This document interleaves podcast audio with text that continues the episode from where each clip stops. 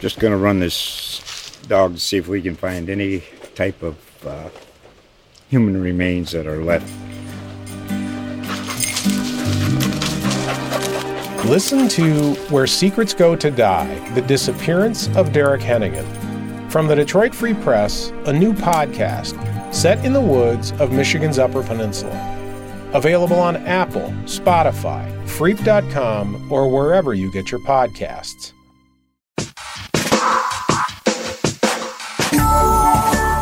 The Other Side podcast mission is to discuss important cultural and social issues relating to race, culture, gender, and equality.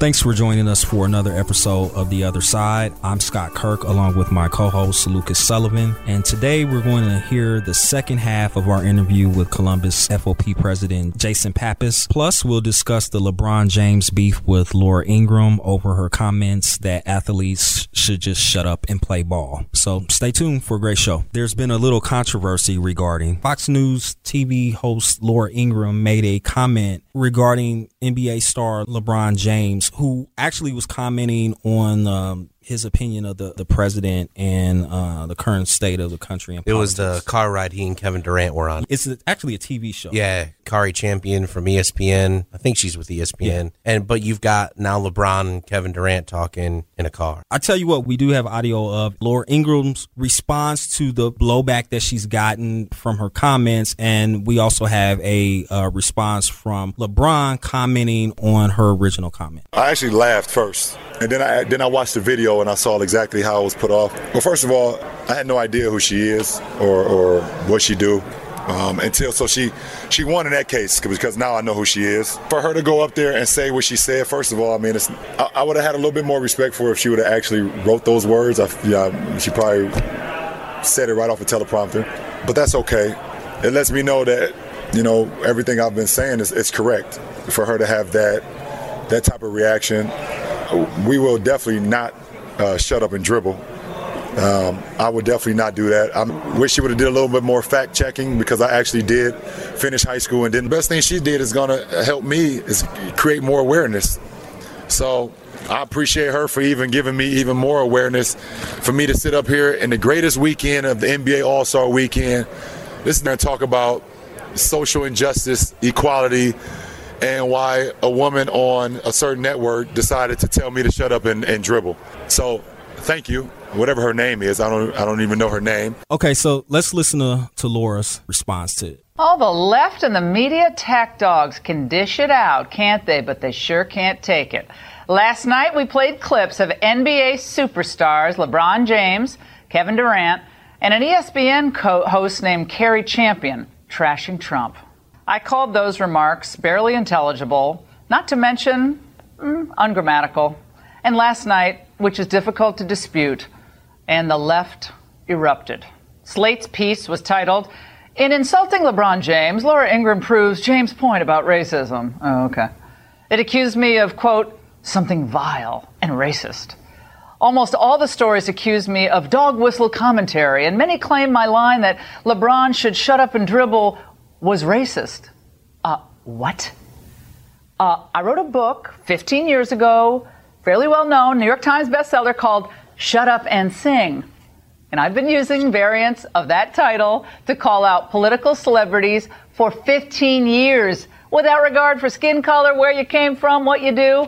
By the way, including on this show. Okay, so what do you think? I'm a Cavs fan. I'm a LeBron fan. I think LeBron handled his response perfectly and as well said as he could. Laura Ingraham's got a show. She's got ratings to draw in. So unfortunately, that's what the world we live in now. It's about ratings. And so, you know, she found a way to attach herself to the All Star game. And that was, there, there wasn't much going on during that week besides the Olympics, sports wise. So, sporting wise, it's what people were talking about, thinking about. So, it was a way for her to get ratings. I think it's just one of those classic ratings grabbing dust ups that will now just go away. It's just another notch in that realm. I think this whole speaking out by athletes is a great thing because I think a lot of younger people know who LeBron is and they don't know who Laura Ingraham is. Right. And so at least it's got them thinking about it, having conversations about it, and that's a good thing overall. The racism stuff, did you think that there was some racial things in there? Well, let me say this. My opinion has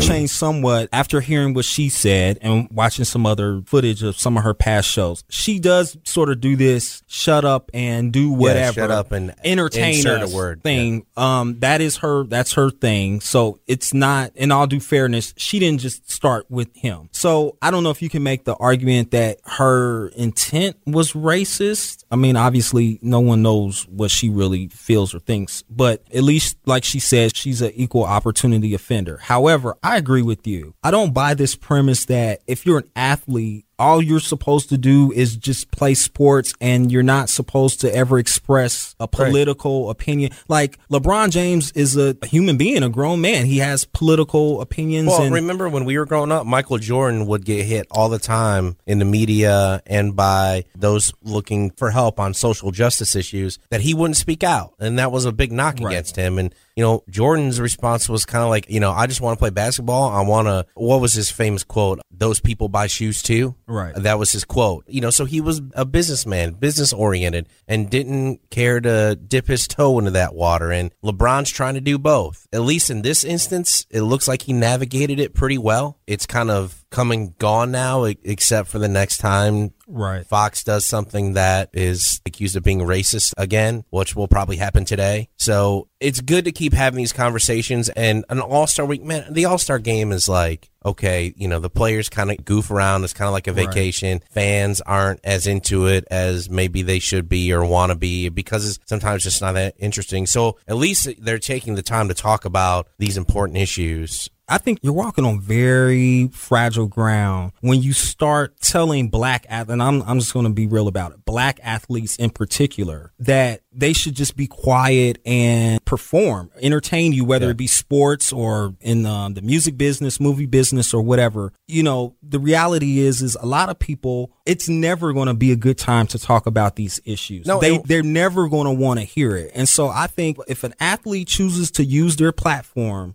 to elevate an issue that they care about, that's their right to do that. And to say, well, because you're an athlete and you should just you know, just be an athlete. It, to me, I think for some people, there's a tone, an undertone under there that basically, and we saw this, I think, more with the NFL players, but it was almost as if they were property. And so they were just expected because they were being paid well that they shouldn't complain about anything and they should just run the ball and not really speak out. And I, I think that that's a condescending tone. I, I think Well, just sure. because you're an athlete doesn't mean that you shouldn't be able to have an opinion about something. And especially if you're a black athlete, because the reality is the majority of, of black people, African Americans, will never have the ability, never have that platform. So if you have it, you know, I'm not saying you're obligated to use it, but for a lot of them, they do feel like there's a duty to use that platform to, you know, to uplift people or to you know, to talk about injustice, inequality. And when somebody basically comes along and says, where you should just dribble the ball, it's almost like saying, well, you know, you're not really, you know, we don't really care about your intellect or what you think or what you care about. We just want you to just run the ball. Sure, but the other thing too, LeBron, LeBron's story from where he grew up to what he has made himself into now is a story that everyone should like. Regardless if you're a basketball fan or a Cavs fan or not, or if you're a LeBron hater, even there are plenty of those out there. Just because you know of what he's done on and off the court, and leaving Cleveland and everything like that. But this is a guy who was raised by a single mom in Akron, grew up in some rough neighborhoods in Akron, and has now turned himself into a mogul and is a father of three kids and speaks out on issues when he feels he needs to. My goodness, the amount of things he's given back to the community and scholarships and funding colleges for hundreds of kids and wanting to do more. It's just a story that you know everyone should really like whether and it doesn't matter what your perspective is Right. Well, and I- if you I- I don't think her if you was- don't then the only thing you can say is that well then there's got to be some kind of racial issue because he's black because it's Well- such a well, great think, story And I think with this particular instance, because they were attacking Trump, and you know, I guess she didn't agree with that. However, Trump has personally attacked LeBron James, so I'm not really sure why the, there's this double standard with it. But but yeah, I agree. I mean, all of that plays into it. But even if he grew up relatively comfortable, my question would be if it were another athlete, if it were you know Tom Brady or somebody, as long as you're consistent, and she would get on TV and say the same thing to him. And I don't know, maybe she has, maybe she would, but I don't know. I think in general, athletes are people like anybody else, and they are allowed to have political opinions. Absolutely. Just because they get paid to perform athletically doesn't mean that they should never be able to speak about that they don't agree with or feel passionately about. Now we're going to play part two of our interview with Columbus FOP President Jason Pappas. In our first interview, we covered a lot. He talked about the Westerville police officers that were killed in the line of duty. We talked about where are all the guns coming from in the city, jump out boys, Black Lives Matter, and excessive force. So stay tuned for another great show and part two of our interview. Now, a couple things I want to point out is, a- again, like I said, is we don't tolerate misconduct as a union. And clearly as an officer which i still am today we, we don't tolerate it i have been vocal and in fact you'll see some stories coming out in the next uh, couple weeks about like brice pd i don't believe that's professional law enforcement that is the union and that is me calling out a situation I think is harmful to our community. I do not believe that they represent police officers well. I do not believe they represent our community well. And if I could put an end to bad policing like that, I most certainly would. And that's a frustration for me as well, because I do know that there are things out there that can be done better or eliminated entirely to make the community better, but I don't have the ability to do that. What's the story there with Brice PD for people who may not know? So it's basically a, uh revenue generating police force. Their sole existence is to generate revenue and to exist uh, for the purpose of existing and creating revenue to keep the the village alive. If it weren't for the police department, there's only a couple hundred people in that community. If it weren't for the generation of revenue from traffic tickets, they would never be able to exist.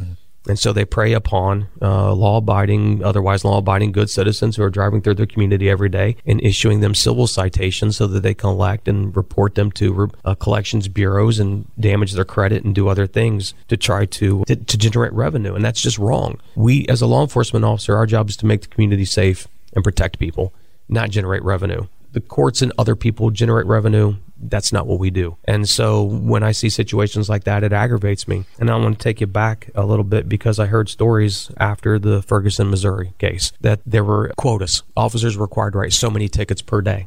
That is so inappropriate. When management starts putting quotas on people and telling you to go out and just issue tickets for the sake of issuing tickets, they're horrible results that come our way. And I think when you saw that explosion of frustration, that's the kind of things that build up, and that is poor leadership. That is not, in fact, I would say that's not even leadership at all. That's just poor management. And so when we hear of bad policing, uh, when I hear of bad policing, it frustrates me to no end because that hurts our reputation and we don't get separated as this law enforcement agency is okay, that one's bad. It's police are doing this. But in those particular cases, they're being mandated by management to go out and issue citations for the sake of issuing citations. And when that happens, instead of being corrective, meaning, you know, you pull someone over that maybe has a tail light out or a headlight out and you can warn them and say, hey, listen, uh, go get your headlight fixed. I'll give you 72 hours or whatever, but, you know, get it fixed. When that ability is taken away from an officer, then they start to lose respect from within their community because they're no longer serving the community. Now they're just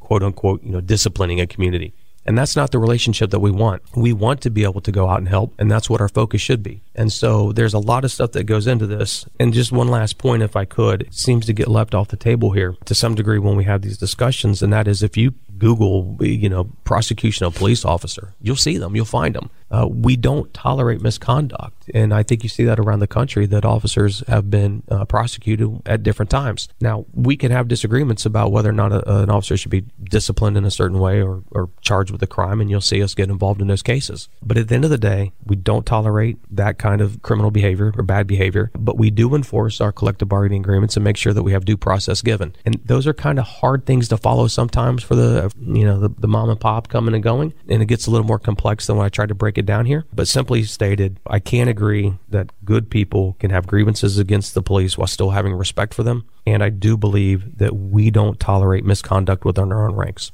So how do we bridge that gap? Well, some of the things that we've tried to do um, is spend uh, a day or two at a time with the community uh, doing different use of force or shoot, don't shoot training scenarios and go through what the law says and what uh, our training takes us to. So, like a, a classroom session followed by a, a, practical application. So, let's say, for example, if you guys want to come out to the academy one day, I'll set it up. We'll go through a little Q and A session. We'll talk about Graham versus Connor, what the law says, how we can do things, and what it is to give you a mindset of what the, our training is. Then we'll go mm-hmm. through a little bit of a training period. And then we'll actually go through some shoot, don't shoot scenarios or use of force scenarios. And then you have to react based on the training and the knowledge that you have at the time. And so when we start to interact with people and develop relationships, and they understand where we're coming from. And sometimes they don't like the law, they don't like what Graham versus Connor says, but that is the law. Uh, and so when you look at those standards and you start to understand each other and develop relationships, then all that other stuff just kind of starts to fade away, and we start to develop a trust of one another. And then I think that's the only way, and that's why I've been so big about saying that the Division of Police for Columbus needs at least 200 more officers, because I truly believe. I'm guessing you've had some other guests who have talked about this. We don't have cops in neighborhoods like we once did, where we're just talking to mom and dad. We're stopping after school to talk to the kids. We're at the rec centers just hanging out. We go from run to run to run to run to run today, and we use these cruisers to get from point A to point B faster. That's true. That made us more efficient in that regard. Let me jump in here just on that point before you go forward. The city, though, and the police chief does hold these community forums, these community meetings where they go to a rec center they do. And they they're literally officers just sitting at the tables. And anybody who sits down can talk about whatever issue they have or whatever gripe they have. Now the complaint I've heard from the, law enforcement side is hardly anyone comes to these meetings. And the people who do come are the people who are law abiding and basically just want some things cleaned up in their neighborhood. It's none of the issues that we're kind of talking about here today. Yeah, that's true. So the division does go out uh, on a regular basis and have those, but there's two things to keep in mind. And it is true that they're not very well attended. Not a lot of people come. Uh, the ones who do tend to be more of the civic minded people from the block watches and others who already have some sort of relationship with maybe the CLO from the neighborhood. But at the end of the day, those officers are there for that day. You won't find them Monday through mm. Friday mm. from three to six after gotcha. school hanging out, shooting baskets with the kids or picking up the, the baseball bat and doing batting practice. That's what I'm talking about. That stuff doesn't happen anymore. We no longer have the police athletic league where neighborhood children could go down and hang out with officers for three, four, five hours a night after they got their homework done and develop relationships with officers. Mm. Um, those days are gone. The DARE classes in Columbus are gone, where you had officers in there being mentors to our youth and making sure that the relationships were developed. Things that happened organically are gone now. And so, primarily because of funding? That's correct. So, as the division has continued to grow and the city has grown, and not just the city of Columbus, but you know, all of Franklin County has been blessed with wealth of growth. And so, when you look at our budget today and the number of officers we have today from 10 years ago, it's about the same. But we have so many more people and so many less programs. And so, when you look at that, yes, I believe that has hurt us significantly in developing those relationships. And you think a, another 200? A minimum officers. of 200. Yeah, so I have a spreadsheet with a chart, you know, uh, a chart that basically shows where I believe all these people should be, and it's not just on the front end. Which is when I say front end, I mean you know officers,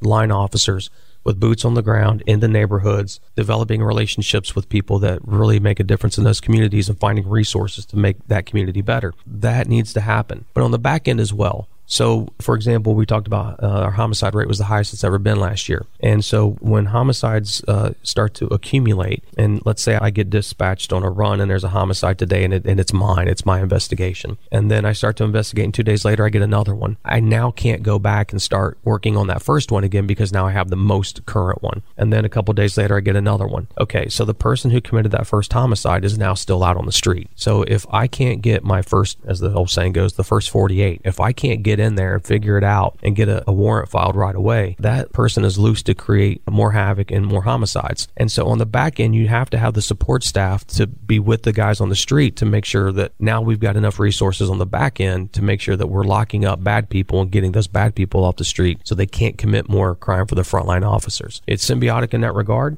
but it's not just about frontline, it's also about the back line.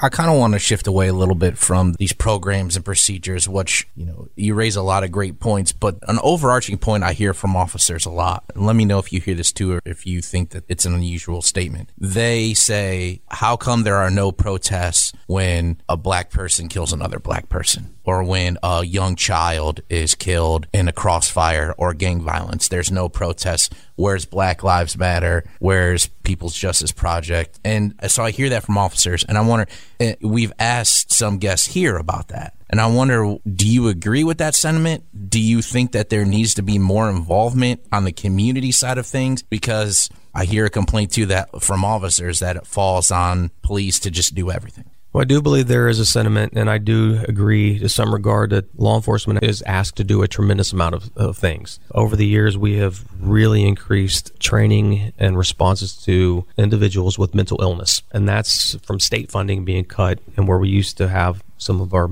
more challenging individuals and institutions are now on the street and creating problems. And our jails have kind of somewhat become a de facto mental health facility because there are a lot of people with mental illness creating crimes. And we're now tasked with that. And instead of bringing in mental health professionals or funding that program from somewhere else now, law enforcement officers are taken off the street to give uh, critical incident training or mental health training and how to de-escalate those kind of situations and deal with them. But the reality of it is those are stopgap measures. We can only get somebody off the street for a short period of time by either getting them to a medical facility or a mental health facility. But we don't have any ability to go beyond that for long-term treatment. And so we keep getting this recurring issue. So it takes a lot out. So yes, we are asked to do a tremendous amount today. And as far as I think is probably referred to a lot as uh, what I've heard is called black on black crime. I'm really not in a position to judge how crime happens. It's our job to prevent it and to prosecute those who commit it, wherever it is. And so that gets to be so complex because there are so many um, factors that go into neighborhoods and where crime typically occurs. And we're going to talk about school funding, education, infrastructure, jobs,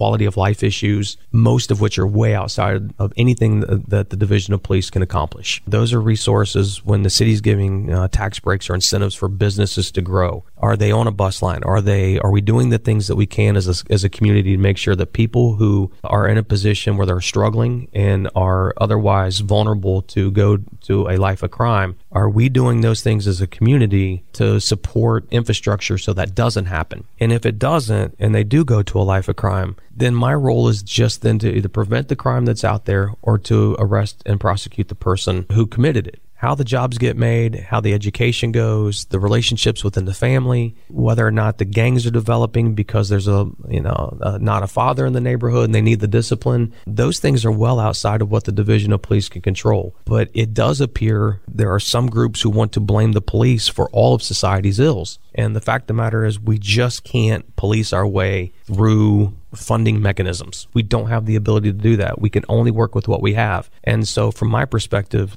as we were talking about earlier, I believe we need so much more in this city. And it just doesn't seem to resonate as much as I would like it to with some of our elected leaders. Until we can get a solid infrastructure with a lot of you know blue collar working jobs where we can get people skilled in labor to go out there and fill those jobs then we're going to have these pockets within our community that are very impoverished and they're only going to see one way out. And that one way out is going to be through crime or other mechanisms and that's not good for us. Yeah I'll just respond to question or the comment that you posed? I've heard the you know what about black on that seems to be the argument whenever yeah that that's happens. what i hear a lot. But my only thing with that is is first of all i don't think it's apples to apples I think that most people, when it comes to violent crime, probably most people commit crimes against people of the same race. It's the people that you live around, sure. the people in your, that's true for, for white people, black people, and any other race or ethnic Absolutely. group. So that's just that. Secondly, I think that I deplore black on black, any crime, to be honest, but especially black on black crime. But I think that what happens is with law enforcement, I think that there is, there's a higher expectation. It may not be fair, but I think that people expect number one, that law enforcement officers are professional. They have a legal authority power that most people don't have. So, you know, they can legally, they could take a, a person's life. Right. They're the only entity exactly. So I think to say, well, they can detain you as well. They They're can the detain only. you as well. So I think to say, I, I'm not saying that it's it's fair in all cases, but I think sometimes what happens is when you have an, an officer involved shooting, as you said, the media plays it up. People see that on TV, and what they think is, well, that guy his job is to protect citizens and he has this gun and he has the legal authority to, to do it. So I think they feel more passionately about that situation where they, where they feel like there's a person in a position of power who may be perhaps abusing that power. Whereas when it's sort of just Joe Schmo who got in an argument with somebody else in their neighborhood, it's kind of like, well, I mean, that's bad, but you don't have this guy whose his job is to protect and serve. But I guess I just want to get real about it because in these backroom discussions, and I know that these discussions have happened all the way up at the chief level in Columbus, there have been discussions with black leaders, with black pastors in a room where they're presented with stats. And the stats say this percentage of our gun violence was from a black suspect. This amount of domestic violence was from a black suspect. These amount of arrests that we made this year were of black people. And those kind of conversations don't happen out in the public. They're done kind of in these back room. And I hear, I'm never allowed in them, but I hear from the people that are in the room that, yeah, we had a really frank discussion. And yeah, we have a problem that needs addressed. I've talked to four or five black pastors. I'm sure Jason has talked to a few as well who say, yeah, we've had those conversations in private, but they never happen out in the public. I asked that question of Jason because I think it would do both sides maybe some good to have that discussion out in the public. And I know that I've tried to write about it, but I got to be honest, I hesitate to write about it because what kind of story is that going to be? I mean, I'm going to get accused of being racist. Probably. Um, the paper is going to get accused of being racist. And all at the end of the day, all I think it's going to do is just make people go to their corners deeper into their corners, and it's not going to solve it. I, I would also like to say that again, even if that were true, even if ninety percent of black on black crime is committed by other blacks, that doesn't negate that Agreed. There still could be sure uh, misconduct by by police officers. But, if, I'm not but saying at some it point is. you have to lay I all think the that's cards used out as on the it- table. I think sometimes you have people that sort of use that as an excuse to dismiss the whole argument Yeah. altogether. It's, it's it's it's almost like saying, well, until all black on black crime is abolished, we can't deal with these other issues. Sure. And I think that's a ridiculous. Nobody says that about anybody else. That that'd be like saying, well, you know, we can't deal with white on white crime until all white people stop killing each other. Nobody would say that. So I, I think some some people who it's an easy way out, it's an easy way to pass the buck to just say, well, until you guys clean up your own house, we we can't. There's nothing we can really do. I just want to make sure that I'm framing this right. It wasn't a hey, this is this if you solve this, it fixes our problem. It's brought up in the arena of this is a factor that we deal with. And can you help us? Can you help us deal with this? Which I think that's a valid point. That's a different argument. I wanted to give it some Yeah. context for you, so Yeah, so Scot, to, to your point earlier, a couple different things came to mind, and that is when an officer is involved in a critical incident like a police shooting, it is viewed different. I agree than when somebody from the community or you know something else is involved in it, uh, and that's fair. It should be, uh, and in fact, we uh, are held to a higher standard. We have a higher training. Uh, A higher level of training. We are the only ones authorized by law to be able to take you into custody or, if need be, take your life. Those are awesome responsibilities are, are awesome powers and they come with awesome responsibilities. And so the scrutiny on a law enforcement officer is much higher than when an action occurs within the city. And for example, if you're involved in a critical incident, a shooting, uh, a detective will come out and investigate the case, and, and that's fair. When an officer is involved in a situation, the most seasoned and experienced homicide detectives come out and investigate the case. If it's a, a, a death case where you know we're involved in a shooting and someone dies, it's automatically presented to the grand jury, which your case isn't. So if someone deems you to be justified, then that case just ends. Mine doesn't. Mine would continue on to a grand jury for review. In addition to that, then there's a, an internal review that's not criminal, it's administrative that goes to our firearms review board for them to determine whether or not I acted properly within the scope of my authority. So even if I'm cleared legally, I could still be in violation of policy and still be disciplined for that case. Uh, and then there's a civil case that comes afterwards because on I can't think of a time it didn't happen. When an officer takes the life of somebody, there's a wrongful death suits, uh, and then so for the next couple of years, I'm going to be under investigation where you're not, and that's fine because I took that. You know, when I took my oath, I, I said I'm holding myself to a higher standard of conduct, and so it is not apples to apples. It, you're absolutely right in that regard. Uh, we're under much more scrutiny, and we deserve to be because we need to be held accountable for our actions and we need the community support and trust to know that we're doing the right thing. So there is a difference. You're getting into a little deeper of a conversation about, you know, black on black crime, white on white crime. Again, like I said earlier, my prerogative is not to talk about uh, what color your skin is. My prerogative is to talk about crime and to prevent or prosecute people who commit it. I think it is not right to say, well, clean up your house first and then you clean up your house. The fact of the matter is, we need to prevent all crime, regardless of race, color, creed, religion, or anything else. And prosecute those who perpetrate crime on our communities. Because it doesn't matter, uh, from my opinion, if black person commits uh, homicide against a white person or a white person commits it against a black person. Homicide is homicide. It's criminal, it's demeaning, it's wrong, it's hurtful to our community, and has a negative impact. And so we're gonna we're gonna go after it, whoever it is. There are a lot of discussions that are out there, and I, uh, Lucas, I think you said we never talk about race publicly. Uh, we do. They are they do get sensitive because it's easy to get diverted when we talk about anything right. related to rela- to race. But my prerogative as a union representative and representing the community in total is to say it doesn't matter to me. We're going. Human being deserves to be treated with respect.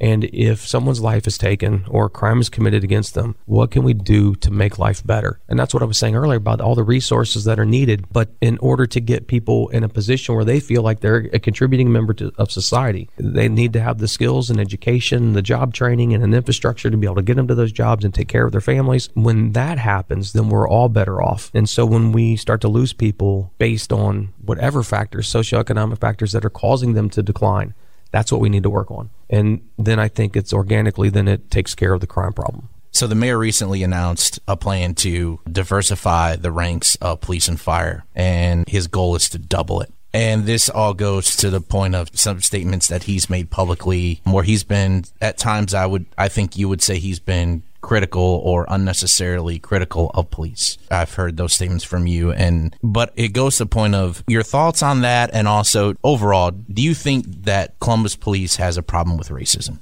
No, I do not. So let's talk about the staffing first. Uh, that's the first point that you brought up. The Fraternal Order Police uh, does not have any say in who the division hires. We negotiate for members who are hired and make it off probation. That's where we kind of pick up. The division has the prerogative, the city has the prerogative to hire whomever they wish. And my only position is and has been because I don't care what color you are. I want to know that you meet the standards. I want to know that you're the highest caliber of person so that we don't have to worry about drug and alcohol usage, so we don't have to worry about theft or corruption, or we don't have to worry about your absenteeism or showing up. Like, I want to know that whoever they hire meets the standards that are developed and they're going to come to work and be stellar officers. That's what I want. And I don't care what race, religion, color, creed, sexual orientation, I don't care. Because if I'm in a shootout or something happens to me and I'm on the other side of a wall, I want whoever is on that other side of the wall to be able to come through and get me. And the same if I'm at a shooting scene and I know another officer's on the other side of the wall, I don't care what race, color, or anything else. I'm going through that wall to save my brother or sister that's laying over there. And that's what I want. I want the people who are qualified to get the job. Once they get the job, then I have an obligation to represent them. As far as doubling minorities, within I believe the mayor said within 10 years. Yeah, I don't believe that's realistic. I think it's lofty, but I don't believe it's realistic. So whether he reaches 25% or 50% or whatever the case may be. But I believe right now our minority population within the division of police is somewhere around 20% of 1900 officers. So you're talking about Are you including women in that number? Yes. Too? Yeah, yeah, yes I am. And I believe that's what he was talking about when doing the increase. And so let's just say for round numbers, because I'm fairly simple at math, let's make it 2,000. So 20% is, you know, 400 people. You would have to then hire within 10 years 400 more minorities just to double your number and that doesn't include anybody who's going to leave within that time frame sure. who's already a minority. So let's say it's 500, right? So now we're up to like let's just say a minimum of 500 minority female minority officers that have to be hired. We're only doing about 35 people in a class at a sure. time and about 10% washout. So we've been averaging about 50ish, 60 people a year. You would have to almost have your entire sure. population. The, the numbers are just going to be very difficult. I believe it's lofty, but not realistic. What's a realistic number? I would think you could probably 25%. That that would be a really You mean increase it to 25% yes. in 10 years? Yes. So move the needle 5% in 10 years. A little more than that, but somewhere in that ballpark. Okay. It, it's very difficult. Listen, there is a police shortage. When you go out and look at the, the number of people applying to take the tests, to get hired in the division of police. There's a lot of factors that go into it, but the numbers are down everywhere across the country, not just in central Ohio, but everywhere in the country. We're declining. Then when you look at the relationships and the things we're talking about on the news and the media and, and others, you start to ask when you go into these community meetings or start to talk about have you told your children to be an officer? And we get a lot of no's. Well, we're never going to get to that point if we can't build that community trust and relationship. And then so we're going to have a problem recruiting for a while. But then on top of that, when you look at like Columbus in total versus our suburban jurisdictions, who also are finding very difficult to get minorities, they pay significantly better than we do. Columbus has continued to kind of slide backwards, and we're in the middle of the pack in pay and benefits. And so if I'm a young officer now and I'm looking at a couple of different careers and I'm looking at maybe going to Dublin versus going to Columbus and I look at the salary difference, I'm going to Dublin. Yeah, plus you're dealing with big city issues. Correct. So there's a lot of things that go into this mix that make it very difficult for the mayor to get to that number. And so I just don't think it's, uh, again, it's lofty, but I don't think it's realistic. And we're going to have to focus different programs to build pipelines to get young officers interested, engaged, and then employed. That was awesome. That was awesome.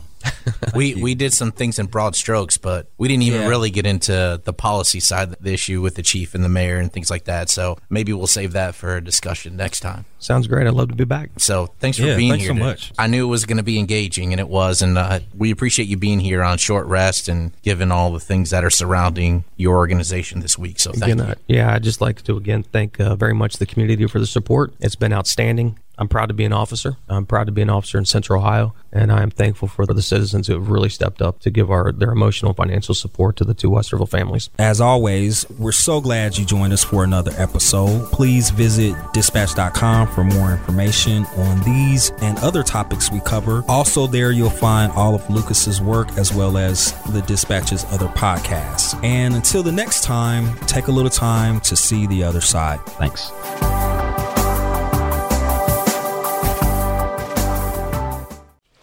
Just gonna run this dog to see if we can find any type of uh, human remains that are left. Listen to Where Secrets Go to Die The Disappearance of Derek Hennigan. From the Detroit Free Press, a new podcast set in the woods of Michigan's Upper Peninsula. Available on Apple, Spotify, Freep.com, or wherever you get your podcasts.